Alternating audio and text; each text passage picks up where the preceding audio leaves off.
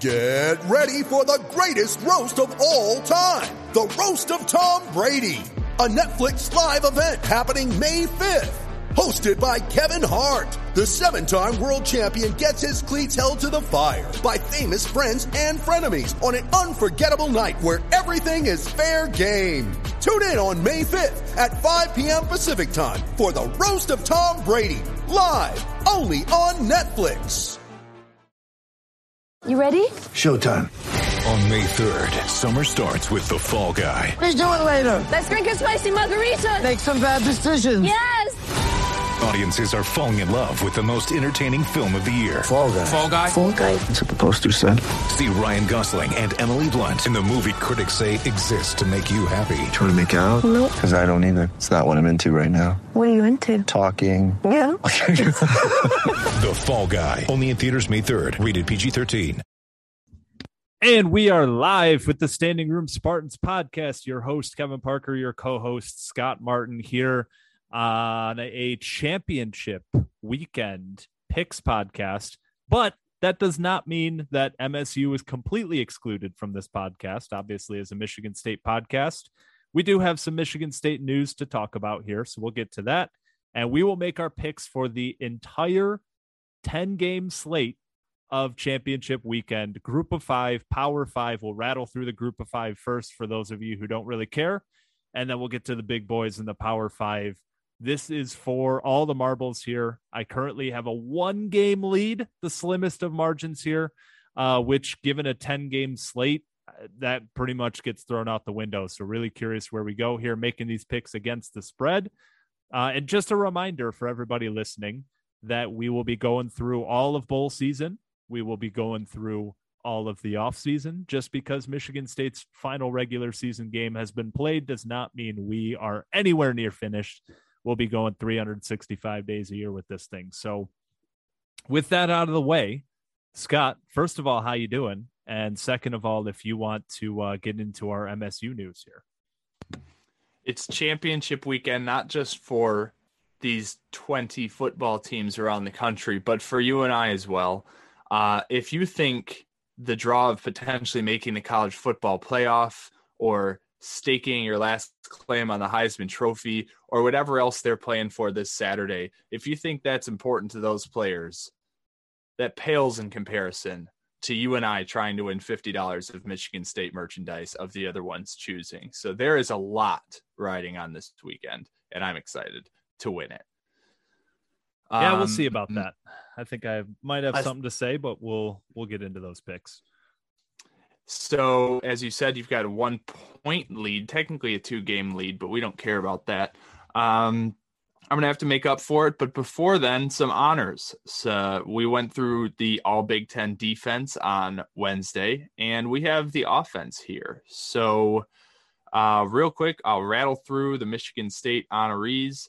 Um, first and foremost, Kenneth Walker, running back of the year, the Amiche Dane running back of the year. I don't know if I said Allen's last name correctly, but I know I got Ron Dane right.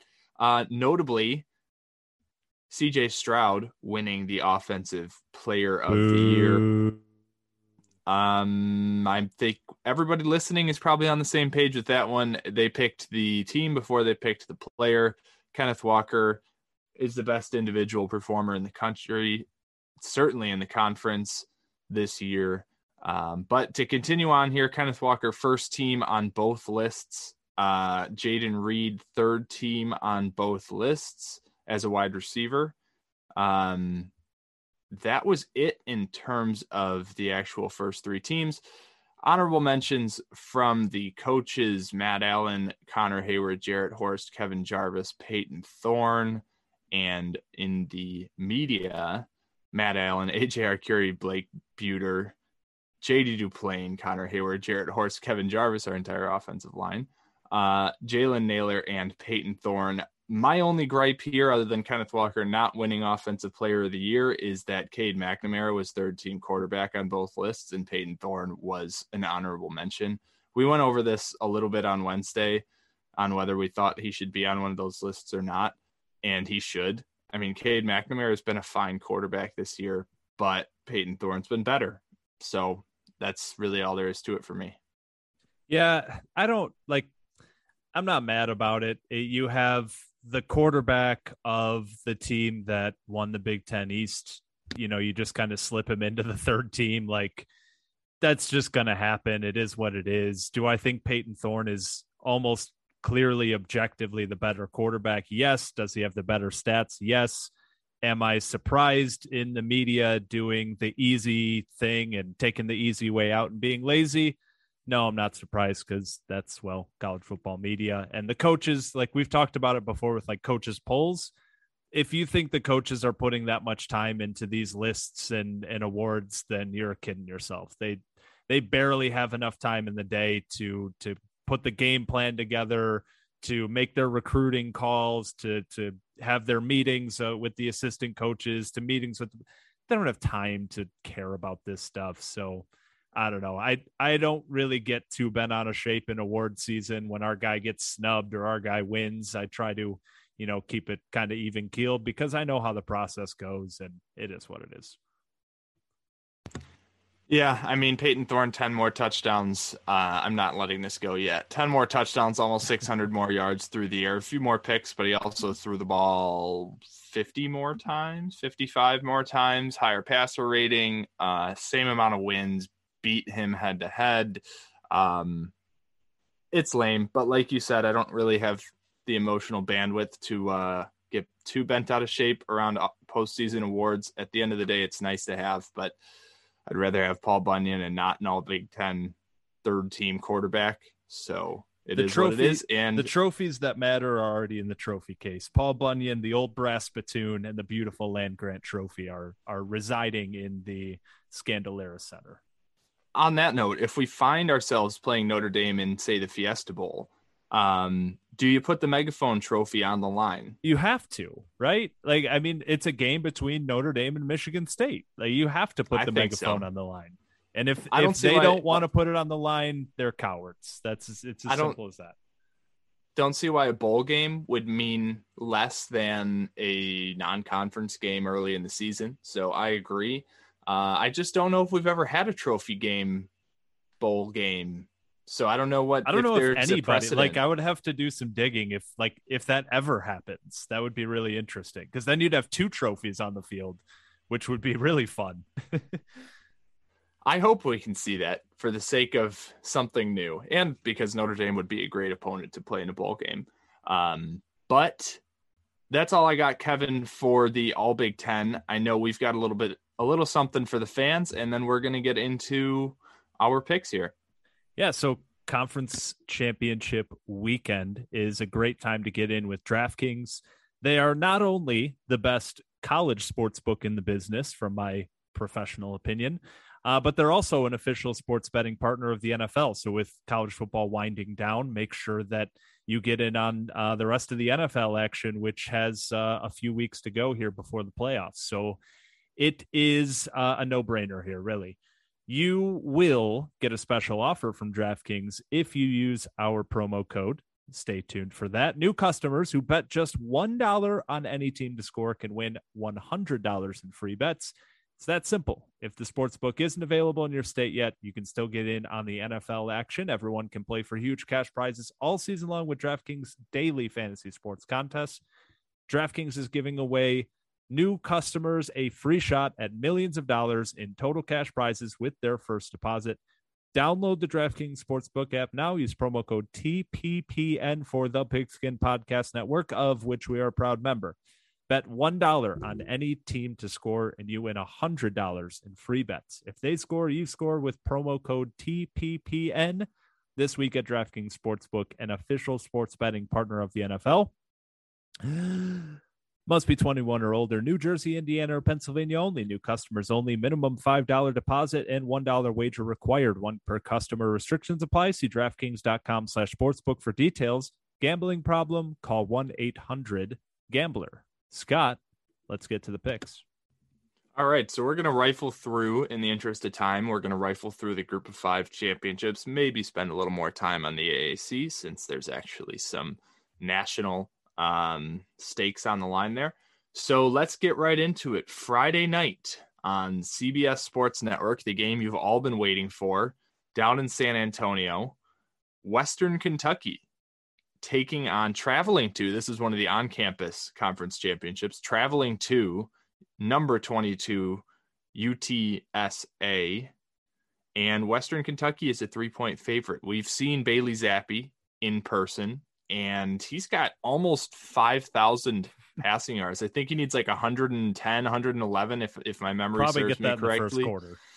Yeah, so Bailey Zappe going for the five thousand yard. I saw a tweet that said he's putting up uh, Joe Burrow numbers, which technically he's kind of close, but I thought it was a little bit disingenuous. But anyway, uh, Bailey Zappe, I think he's got fifty-two touchdowns on the year already, so setting records, I'm sure. That's not Joe Burrow numbers. That's like Patrick Mahomes' sixteen-game schedule numbers. That's Bailey Zappe numbers, baby. So I said we're going to rifle through this. We're already sidetracked, but uh, Western Kentucky, three-point favorite against U T S A, Kevin, on the road. What do you think? Meet me. I got the Roadrunners here. They are eleven and one. They beat Western Kentucky earlier this year in a fifty-two to forty-six game on no, on October the eighth, the ninth.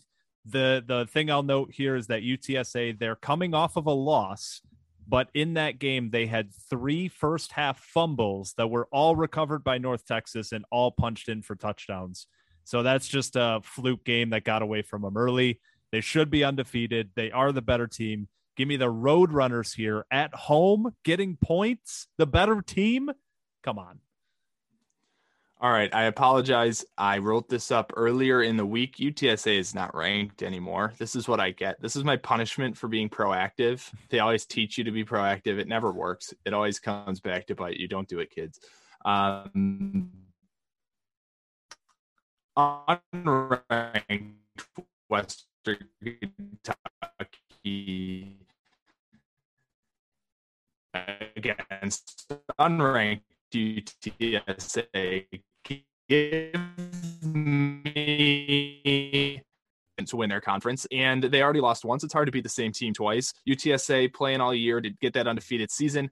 It's now out of their grasp. I think they're going to be down about it. I think they're going to be down bad. I think Western Kentucky goes on the road, covers three points, and gets out with the coveted Conference U S A trophy, whatever Q S A. Their trophy's called.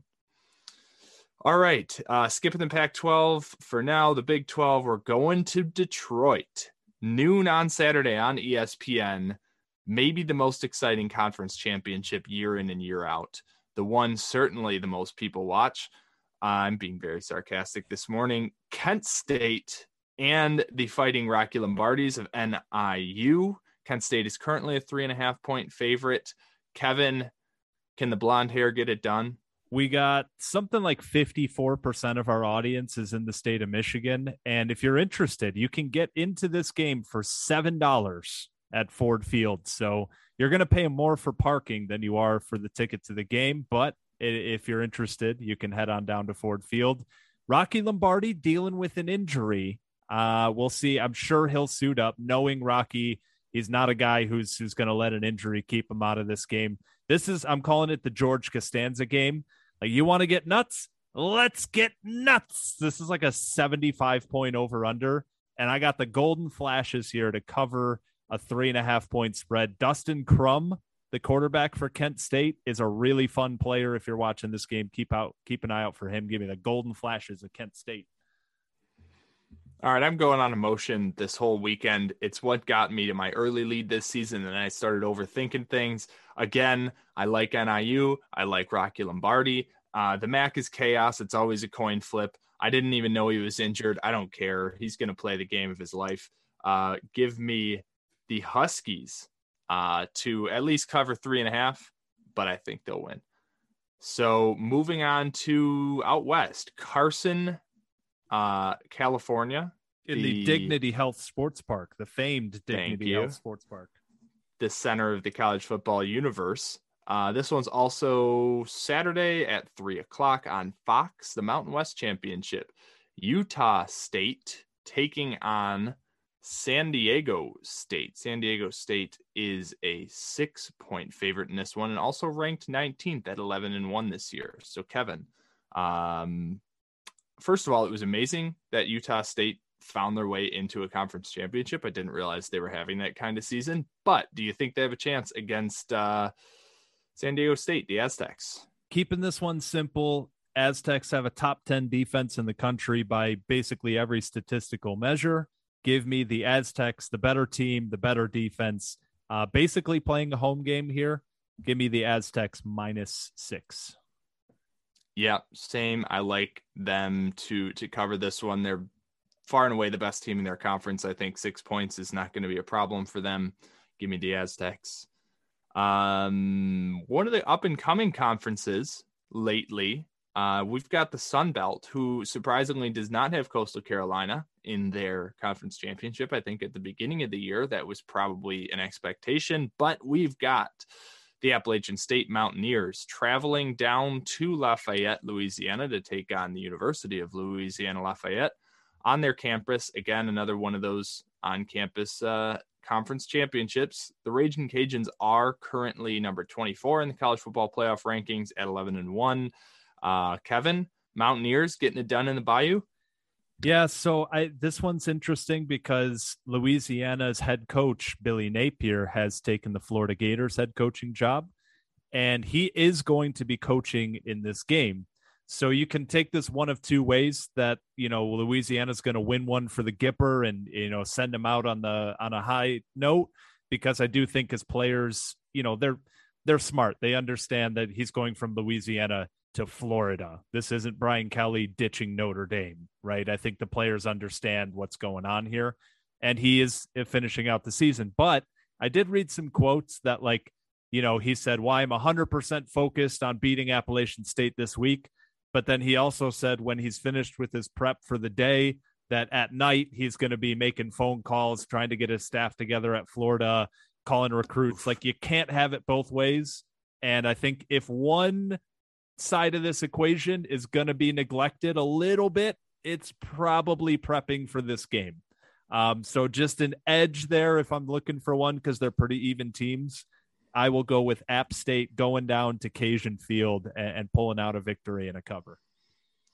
Yeah, I like Appalachian State as well. Uh, it's a tough look for uh, Louisiana. Like you said, I think everybody in the program understands the move, right? They understand where they're at. They're up and coming Sun Belt team, and Florida is an established uh, college football power. So um, I don't think there's going to be too many hurt feelings, but at the end of the day, it's tough to, uh, to rally the troops and circle the wagons when you're on your way out. So I like the Mountaineers to get it done.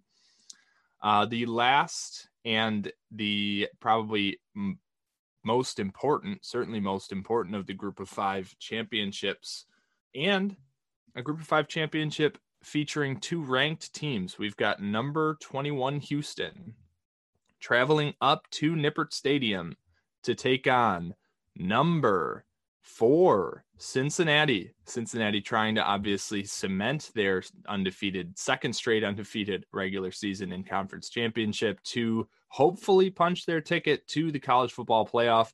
A lot has been playing into this for years with a good group of five teams. Houston is no slouch at eleven and one. Cincinnati beat Houston. That is their Houston's only loss this season. Traveling up to the Midwest to play in mid-December. I haven't checked what the weather's going to be like, but I do believe it's an outdoor stadium. Uh, Kevin, Luke Fickell, maybe he'll be there next year. Maybe he won't, but he will be there for this game, and it's certainly an important one for them. Do you think Cincinnati has the guts to hold on for one last game and punch their ticket and cover a ten and a half point spread? It's going to be fifty-four and sunny on Saturday in Cincinnati, so nothing nothing to worry about, really, as, as the Houston fans going up. They're a little chilly for the Houston people, but nothing to worry about. Um, I think it's it's pretty simple here. Cincinnati's on a mission, and while Houston, you know, you could say there's a there's an element of like trying to spoil the season for their conference foes. Uh, I think Cincinnati's on a mission, and with all of the coaching news going on all around the country, Luke Fickell has pr- had stayed true to his word that he's staying at Cincinnati because he believes he can build something there. And I think the players will recognize that and see Brian Kelly leaving in the middle of the night and and giving a two-minute address and and heading out, and Lincoln Riley heading out for greener pastures, and their guy who they know are, is getting offers from Oklahoma, from Notre Dame. They know that people are talking to him. and he is committed to his team. At least that's how he's going to sell it. Uh, so give me Cincinnati here. They're just on a mission. And, and I think that ten and a half, if you told me this spread was fourteen, I'd probably take that too. And it's nothing against Houston. It's just a pure Cincinnati pick. Kevin, you got to start correcting me when I'm just spouting B S. Uh, Houston and Cincinnati have not played this year. So it was Cincinnati was not Houston's only loss this year. They haven't seen each other. Uh, Houston lost in week one. I think I, was, I wrote down that Houston is on an eleven game win streak, but I'm going old school paper and pen notes here. So I don't have the schedule in front of me. Yes, they lost to Texas Tech week one, thirty-eight to twenty-one. Uh, I like Houston's ability to score. I mean, they've they've had some serious outputs, a lot of games in the forties, couple of broke fifty, uh, and some serious blowouts. They've only really had a couple, three close games this year. East Carolina went to overtime. S M U was a touchdown win, and Navy was an eight-point win. Um, I like Houston to cover. I like Cincinnati to win. Um, I hate picking different teams to cover and win, but there's a big enough line here at ten and a half. I think Cincinnati might come out a little tight. There's a lot on the line. This is the biggest game of these kids' careers so far in terms of what's on the line against one of the better teams they see every year. Um, I think Cincinnati gets it done. I think they come out a little flat. Wouldn't be surprised if they, if Cincinnati blows them out. I just have a feeling that Houston will come to play and it'll be a close game. Either way, I think as long as Cincinnati wins this one, uh, they don't damage their hopes. Houston is, like I said, ranked pretty highly. I mean, they're ranked twenty-one, so certainly beating the twenty-first ranked team in the country by one point is enough to uh, add to their resume, improve it, and make sure they stay in that top four. So winning you're in for Cincinnati, but I like Houston to cover the spread. So that is our group of five picks, and now the the big ones here. First one that doesn't really matter from a playoff perspective, but certainly on the West Coast matters for a lot of folks and is a rematch. I'm positive of this one. Uh, the Pac twelve Championship, Friday, eight o'clock on A B C in that beautiful new Las Vegas spaceship they've got out there in the desert. Um, we've got number ten, Oregon, taking on number seventeen, Utah. Oregon has two losses. Utah has three. Utah beat Oregon earlier this season. Uh, the current line is Utah by two and a half. So maybe that's because Utah already beat them. Maybe that's because Utah's been playing a little bit better down the stretch. But either way, Kevin, uh, almost to pick them. Who do you think? Yeah, you told me to correct you when you say something wrong, so I will. Uh, Utah didn't beat Oregon this year. Utah hammered Oregon this year. It was not a competition. Um, but with that scared said, me. I thought I got it wrong again. Jeez. No, I'm going the other way here. I think that was one of those games that just got away from them early, and I think Oregon's got revenge on their mind. I think they know that that – I think both teams know that that wasn't a thirty-one point difference between these two teams, but – I mean, Utah's on a five-game winning streak, including that game. They're no slouch, but I think Oregon, just across the board, is still the better roster. It's the better team, and if they get the run game going early, this this game is going to turn out completely different. On top of that, have you seen the cleats that Oregon is rolling out this week? They My are my favorite I have ever seen. Incredible. And that's the old adage by Deion Sanders, look good, feel good, play good. Uh, Oregon is going to be looking good. So as long as, as that, you know, old adage stays true, uh, Oregon will play good as well. Give me Oregon here uh, to, to, to avenge their loss earlier in this year and uh, probably pull the outright win, but at least keep this one really, really close. All right. I like Utah. We got a lot to disagree on here, Kevin. So we're certainly it's going to have a, a champion uh, or we'll just split and I'll win one more than you and out, sure. We'll have a tie. But either way, we'll, we'll have an exciting Friday and Saturday. I like the Utes to, uh, to keep it going in the desert to, I don't know if they've won a Pac twelve championship. I, they had that great team a couple years ago. Um, but I think they're going to win if they have won one. I think they're going to win another one. The producers. Um, I think they will cover the two and a half points. I would never bet them to hit right in the middle there, um, under two and a half. But yeah, Give me the Utes to uh, take care of business again. I think obviously they have a good game plan for Oregon, and Utah I think they... has never won a Pac twelve championship. They oh, there won you go. a they won a handful of Pac twelve South Division championships, but they've never won the whole thing. All right. So for all the marbles for Utah to do something, their business Friday night and onto the Saturday slate at noon, taking on the same slot as the M A C championship. Don't know how many viewers they're going to be able to pry away from the M A C in, but uh, the Big twelve championship Saturday at noon on A B C. This one's in Arlington in Jerry World. Uh, or maybe it's in that new baseball stadium, since that's the new cool thing to play football in baseball stadiums. But it is in Arlington. Uh, number, I don't have the latest. Hang on. Number nine, Baylor, taking on number five, Oklahoma State. Oklahoma State obviously coming off the big win in Bedlam against Oklahoma. The only Big twelve team that really has a chance to sneak in the back door of the playoff if there's some chaos ahead of them. Um, Current line here, five and a half points. Oklahoma State, the favorite. Kevin, what do you think about that Big twelve? Yeah, Jerry World, a stadium we know well, a stadium we drove through bum effing nowhere for seventeen hours to get down to back uh, six years ago. And uh, I I like Baylor here. I just I get a nice feeling about this Baylor team. There's something about them when you're watching them that just gives you good vibes. They lost earlier in this year to Oklahoma State, but they are six and one since that game, and they've just been rolling. And I think Dave Aranda's got something going there. I think they're going to play spoiler here. I put a little money line bet on this one as well for Baylor to win it outright.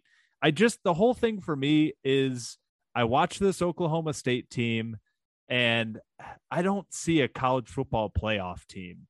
And just, I think maybe that clouds my vision for this game because that's not what it's all about. But I just, I can't see Oklahoma State being in the playoff. And so I'll take Baylor just because of that, that simple fact. Um, also, I, th- I do think there is something to Oklahoma State coming off of an absolute insane Bedlam game, come from behind, special team stuff. Like, it's a really emotional game. And I, I'm not saying any kind of letdown. You're in a conference championship game. Of course, there's not going to be a letdown, uh, but there is some kind of emotional wear and tear on you after a game like that. So I like Baylor in this one to at least keep it closer than the number, if not win it outright. Yep. I had the same notes. I was going to cover the same things. I like Baylor as well. I think Baylor, just a quick side note, is, uh, probably up there with, with Michigan and Michigan State in terms of the best two sport universities in the country mm-hmm. over the last five years. They've been great, obviously coming off a basketball national championship. Um, they're right back to it this year. And uh, their football team maybe hasn't been in the national championship.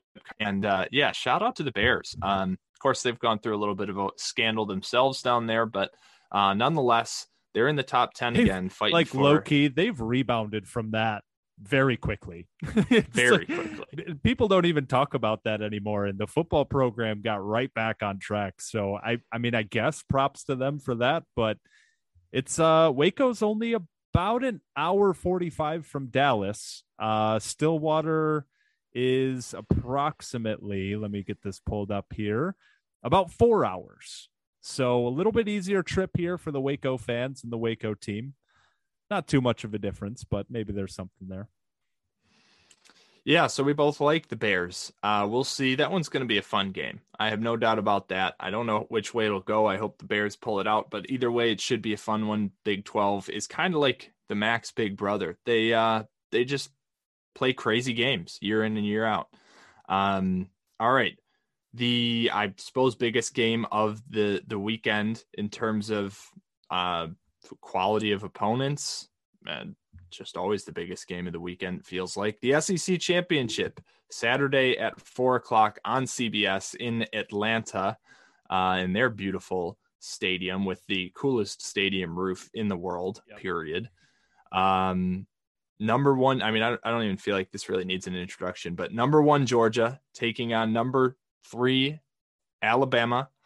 Uh, Georgia is a six and a half point favorite. When was the last time Alabama was a six and a half point underdog? I don't know. Maybe somebody else has run those numbers, probably like but this one's going to be very interesting. Alabama, obviously with an offensively strong team, but obviously their defense is no slouch as well. Georgia with a generationally good defense. If you thought the L S U twenty nineteen offense was a generational offense, I think this Georgia defense is just as good um, relative to their, you know, the other defenses in the country over the last few years. And it's not easy to score on them, giving up less than a touchdown a game, but it's Alabama. Kevin, uh, Georgia's a six and a half point favorite. This is one of those get maybe get us fourteen and we win kind of games. What do you think? If you want to bring a family of four to this game, it's going to cost you at minimum two grand. The cheapest tickets in the house right now on the resale market are three hundred ninety-one dollars before fees. It's, it's absolutely absurd. Um, I, man, I, I think if you take the Script A Alabama logo off of the Alabama players' helmets for this game, don't you think it would be like a uh, ten, twelve point spread? Like, it's just Alabama comes into this one off of the last two games were both wins, seven point home win against Arkansas, four overtime win against Auburn, where they were getting shut out for like three quarters. Like, I just, I don't see it with this Alabama team. And if you're betting on Alabama, you're basically blindly betting on Nick Saban in a big, big game, which I can't blame you for. Like last year, this is like quick gambling story. Last year in the Super Bowl, I put a good chunk down on the Kansas City Chiefs because I was like, well, the only reason people are betting on the Bucs is because they have Tom Brady. And well, turns out that was probably a pretty good reason to bet on the Bucs. So maybe this will burn me, but I think Georgia just rolls in this one. I think it's, it's just this Georgia defense. They've given up double-digit points four times all season, and those, though, I think the highest amount was like fourteen points. It's absurd what this Georgia defense has been doing, and don't sleep on the Georgia offense, who can run the ball really well and has an ability to hit some explosive plays in the passing game. Their star wide receiver George Pickens is back after tore his A C L in spring ball. He's already back on the field. He was playing last week. I think that might play a factor here too. So I think Georgia rolls. I think Georgia wins this game by two touchdowns. So I, I went back and forth a little bit on this one because the, the Bama bias was, it, it's so firmly entrenched in the, the back of my brain, but Kirby's March to the Sea. I really hope they play in the Orange Bowl so that my whole thing actually ends at the sea and not Arlington, Texas or Lucas Oil Stadium. But um, Kirby's March to the Sea continues through the home state of Georgia in Atlanta. What if they, um, is, the Rose Bowl isn't the playoff game this year? I guess that would have been good because then the opposite sea, it would, it would have worked. Perfect. Uh, but no, send them to the Orange Bowl. I think Georgia gets it done here. Alabama, like you said, two-point win over Auburn that they should have lost if Auburn had any kind of resolve at the end of that game. Uh, seven-point win over Arkansas. They played New Mexico State before that, but the week before that, a six-point win against a bad L S U team. The week before that, Tennessee was in it until really the fourth quarter. They lost to Texas A and M. I mean, this is just not – you know, the Alabama team of five years ago. Don't get me wrong, great football team, but they're going up, like I said, against a generational defense, and Georgia's offense is not bad. I mean, obviously the defense has been getting the headlines here, but the, the offense certainly has the capability to put up points as well. Um, I just, I think Georgia's a significantly stronger team this year, and I think they cover a touchdown here. I'm, I'm hoping Uh, I mean, I'm not the biggest Georgia fan, but I'm really tired of Alabama. Just at, from a pure fan perspective, I'm hoping Georgia wins this by like thirty-five points. Yeah, just I'm with you. Annihilate Alabama. I feel like most of the country's probably with me there. Just get Alabama completely out of the conversation for the college football playoff. Wipe them off the map. Send them with their tails tucked. I pity whoever would play Alabama in the bowl game. It might be us in well, that situation. Well, that. That plus, like, I, you know, you might get opt-outs in the bowl game and stuff. week one, like just mental, you know, snapshot of this. If Georgia does win this game big, week one next year, I don't know who Alabama plays, but take Alabama to cover whatever the spread is. Yeah, they're going to be upset uh, if Georgia wins, but we both got the the Bulldogs here to get it done in their home state, and uh, yeah, take the number one spot in the playoff. So would potentially open the door for Oklahoma State if they win, Notre Dame potentially. Uh, I think Notre Dame's really the, the last team here that could sneak in unless you really see some chaos this weekend. Well, I saw I saw an Iowa fan put out the uh, the method on Twitter for how Iowa gets into the playoffs. So, you know, the fan bases fan bases can convince themselves of anything. Uh, yeah, yeah. Well, um, speaking of two lost teams, we're going to take a step back here to the A C C. I love this matchup only because it doesn't include Clemson. I think it's pretty much the worst case scenario for the A C C, but I, it's just fun. It's we've like got, a seventy some point over under. It's going to be a fun one. Yep. We've got Kenny Pickett leading the number fifteen Pittsburgh. I almost said Pirates. Um, their mascot Panthers. Is eluding me right now. Thank you.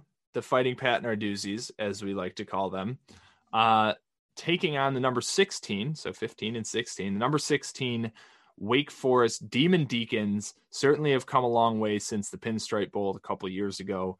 Um, great season slowed down later in the year, ten and two. Um, Pitt is a three point favorite coming into this one. This is at eight o'clock on A B C in Charlotte. Uh, Kevin, Kenny Pickett gets it done, or you like the Demon Deacons? Kenny Pickett gets it done. I think there's, there's three and a half factors here. Uh, the way that both of these teams closed out the season, Pittsburgh four and zero down the stretch, Wake Forest two and two down the stretch, a couple bad losses there, got blown out by Clemson. Uh, Pitt, I think, has the slightly better defense in a matchup with two high-flying, high-scoring offenses. Pitt's got a couple more playmakers on the defensive side of the ball. You know, it's it's one of those games that I think comes down to like one or two stops, one or two forced, you know, sacks or whatever it might be. Uh, and Kenny Pickett, I think, is just the better quarterback. So in, in a high-scoring game, give me the team with the slightly better defense and what I think is the better quarterback. Uh, I got Pitt to cover three points and get Pat Narduzzi a conference championship.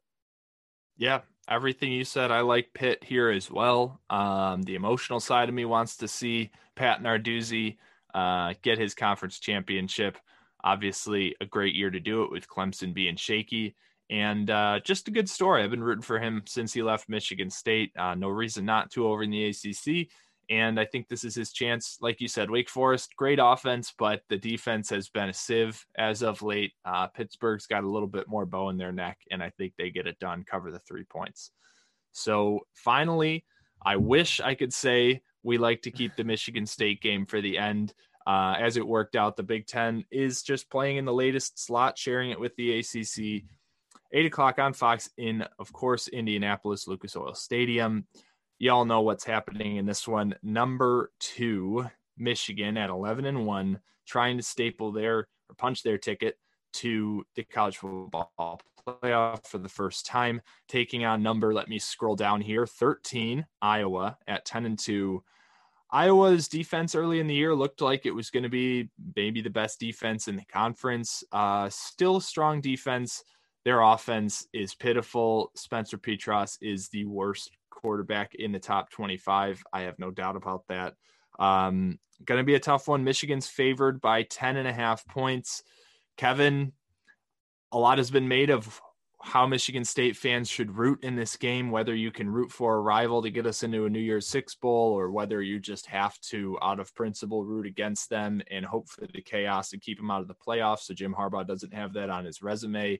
Um, Emotionally, what are you pulling for? And with your pocketbook, what are you pulling for? I'll I'll try to make it as clear as I can. I got blasted in the group me for a take for this take, and I'll, I'll try to, you know, make it a little bit more coherent, maybe.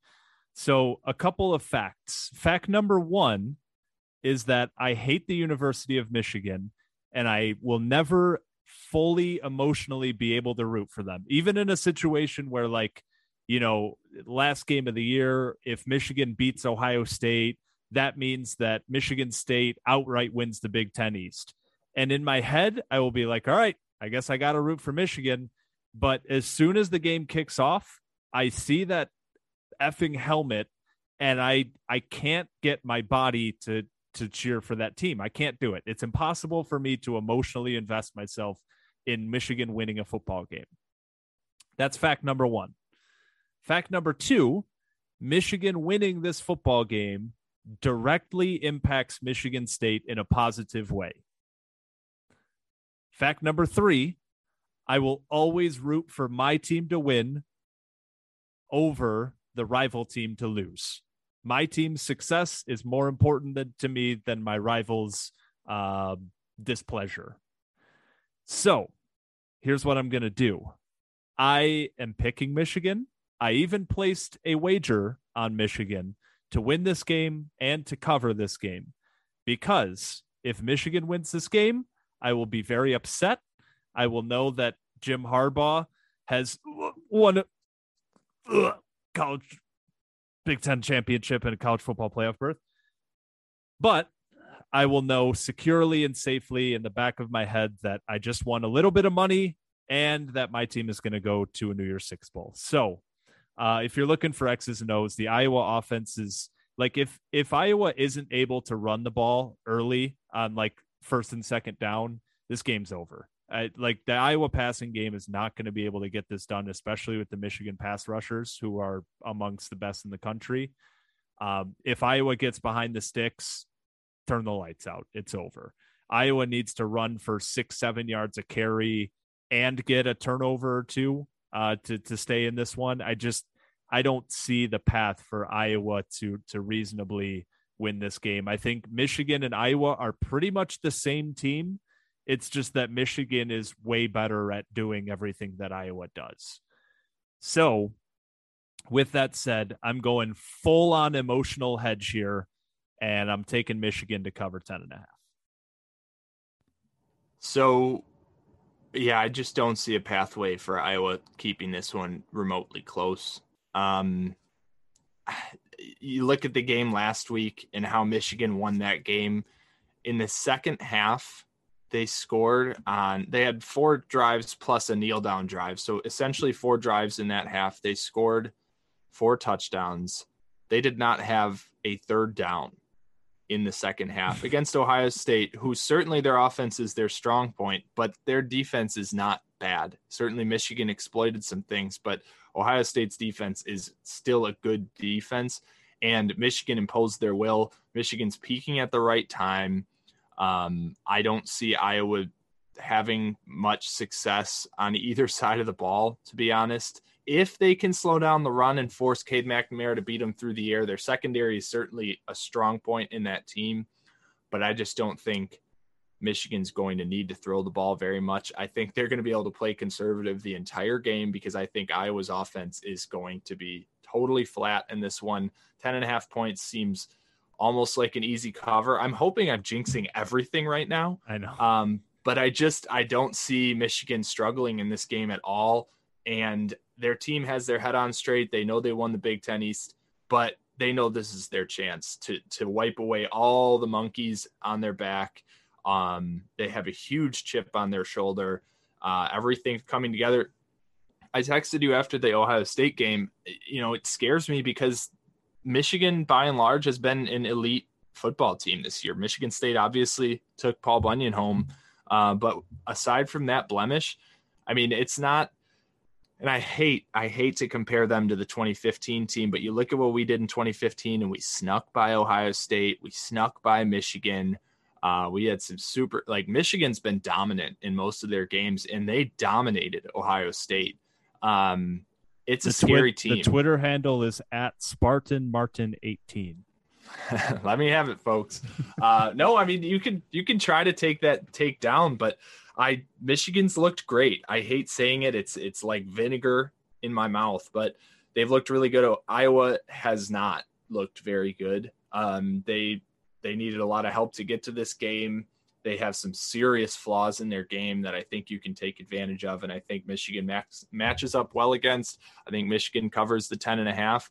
I'm trying to take it as a win-win. Like you said, you could take it as a lose-lose or a win-win. I'm going to go with the win-win. Michigan loses, I get to see my rival lose. Michigan wins, Michigan State gets a great bowl berth. Try to find the silver linings and kick your feet up this weekend, folks. Um, and it'll all be over soon. So uh, we both rather, like Michigan. Like, if we're going to, so we're both picking Michigan to go to the playoff.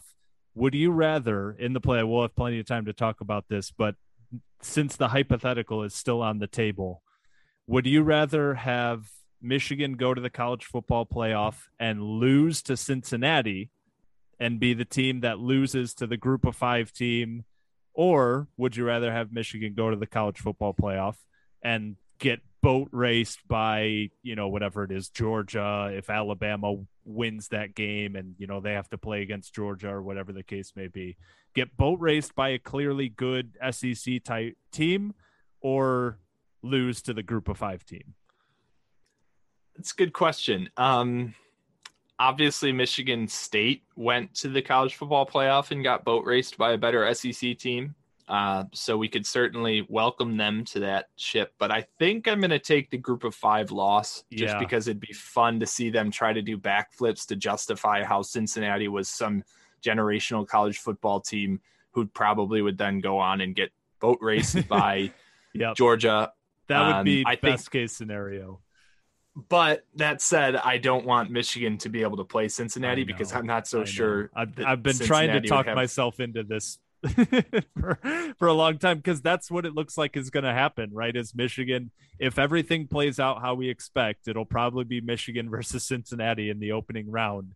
And I know that they're the better team and will be favored. So I've been talking myself early. I'm, I'm getting in early on my mental state of being that, you know, give me Michigan to, oh, that would be just crippling. That would be crippling to finally go to the playoff. And you get a great matchup against a group of five team who most of the country doesn't think should even be there, and you lose. Oh, that would be fantastic. Yeah, no, I'm taking the insurance policy. Um, if you, if I have to pick one now, not knowing what the end result would be, I want Michigan playing Georgia or Alabama. Um, I think it's, it's, it's a safer loss, but um, in any case, we both think Michigan will be there. We both think, Uh, Cincinnati will be there, although I did take Houston to cover. So just to recap here, since it is our last week, we have four, I guess, disagreements here. You like the Roadrunners of U T S A. I like the Hilltoppers of Western Kentucky. You like Oregon to cover. I like Utah to cover and win. Uh, you like Kent State to win. I like Northern Illinois, the Fighting Rocky Lombardis, at least to cover, hopefully to win. Um, and you like Cincinnati? I like Houston to cover. Uh, again, probably a Cincinnati win nonetheless, but a closer game. So there you have it. Those four matchups will determine, like I said, the the greatest prize of all, fifty dollars in Michigan State merchandise of the other person's choosing. We'll try to be nice about it too. I think whoever wins, we'll try to get, you know, the yeah, winner. Yeah, I'm not going to load you something. Up with like uh, bumper stickers or something. Um, so we'll see, uh, follow along, give us your picks on Twitter, uh, Facebook group, wherever you find us. You can send us an email if you like, put it in a, uh, Apple podcast review, hopefully five stars, one star, if you're keeping track of how many things I got wrong at the top of this episode, but, um, nonetheless, Kevin, anything else?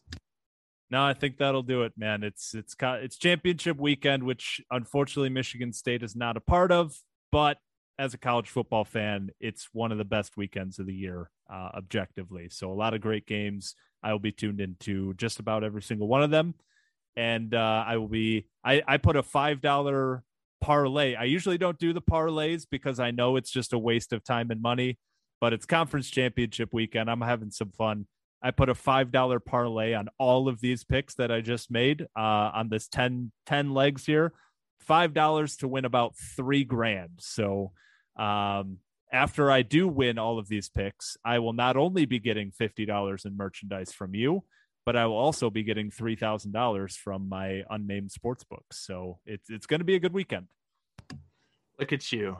It gets you putting your money where your mouth is. Um, well, unfortunately, you're not going to win that, and you're going to be fifty dollars poorer. So we'll see everybody um, after the – not after the season, but in bowl season. I guess the next time we yeah, talk, it'll next, be bowl yeah, season. Yeah, next time we talk – uh hope yeah selection Sunday, so next time we talk we will know what bowl we are going to and who our opponent will be, and we'll start to uh set this thing up for you. So until then, everybody, subscribe, follow, all of that fun stuff, and uh we'll let you get out of here and enjoy your weekend. So hope everybody has a great weekend. Enjoy the football. Go green, go white. Take care, folks.